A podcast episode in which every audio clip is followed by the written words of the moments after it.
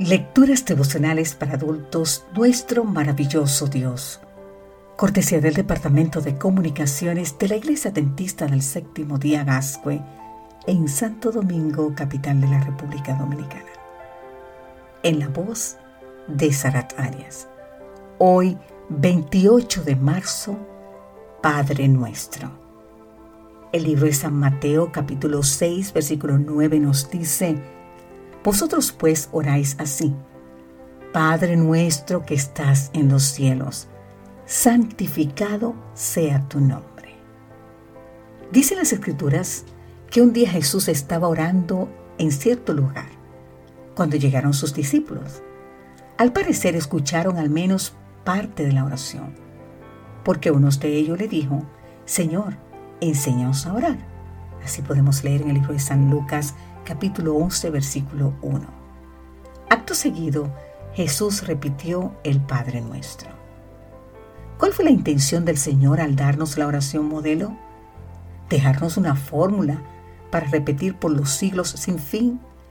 La respuesta es un contundente no. Basta leer los versículos que siguen en la versión que Lucas da del Padre Nuestro para saber que se proponía el Señor. ¿Qué padre de vosotros, preguntó Jesús, si su hijo le pide pan, le dará una piedra?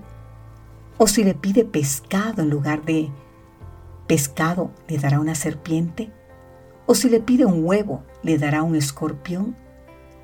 Claramente, su intención fue comunicarnos la solemne verdad de que somos hijos de un Padre Celestial, cuyo corazón palpita de gozo cada vez que nos acercamos a Él. Un Padre cuyo amor no tenemos que ganarnos, porque ya Él nos ama. ¿Qué nos recuerda la oración modelo cuando la repetimos? Según William Barclay, cuando oramos Padre nuestro que estás en los cielos, santificado sea tu nombre. Venga tu reino. Estamos reconociendo que el Rey que gobierna en todo el universo es también nuestro Padre Celestial y que por ser nuestro Padre y Rey le debemos respeto y obediencia. Cuando decimos el pan nuestro de cada día, danos hoy, estamos pidiendo que, como nuestro Padre que es, supla nuestras necesidades físicas del presente. Al orar, perdónanos, perdona nuestras deudas. Estamos admitiendo que solo Él puede borrar nuestras faltas, es decir, nuestro pecaminoso pasado y finalmente, cuando pedimos, no nos metas en tentación, sino líbranos del mal. Estamos de manera implícita colocando nuestro futuro en sus manos.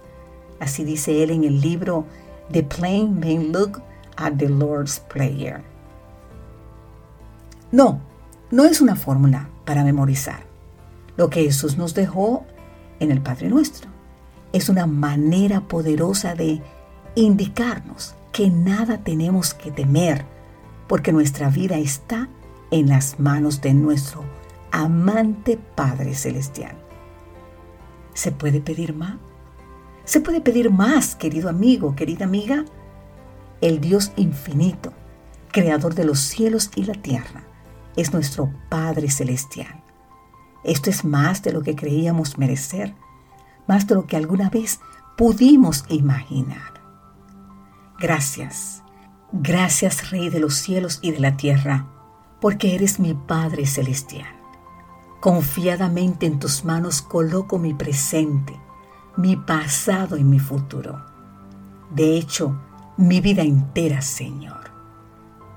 ¿Quién mejor que tú podrá cuidar de mí? Amén.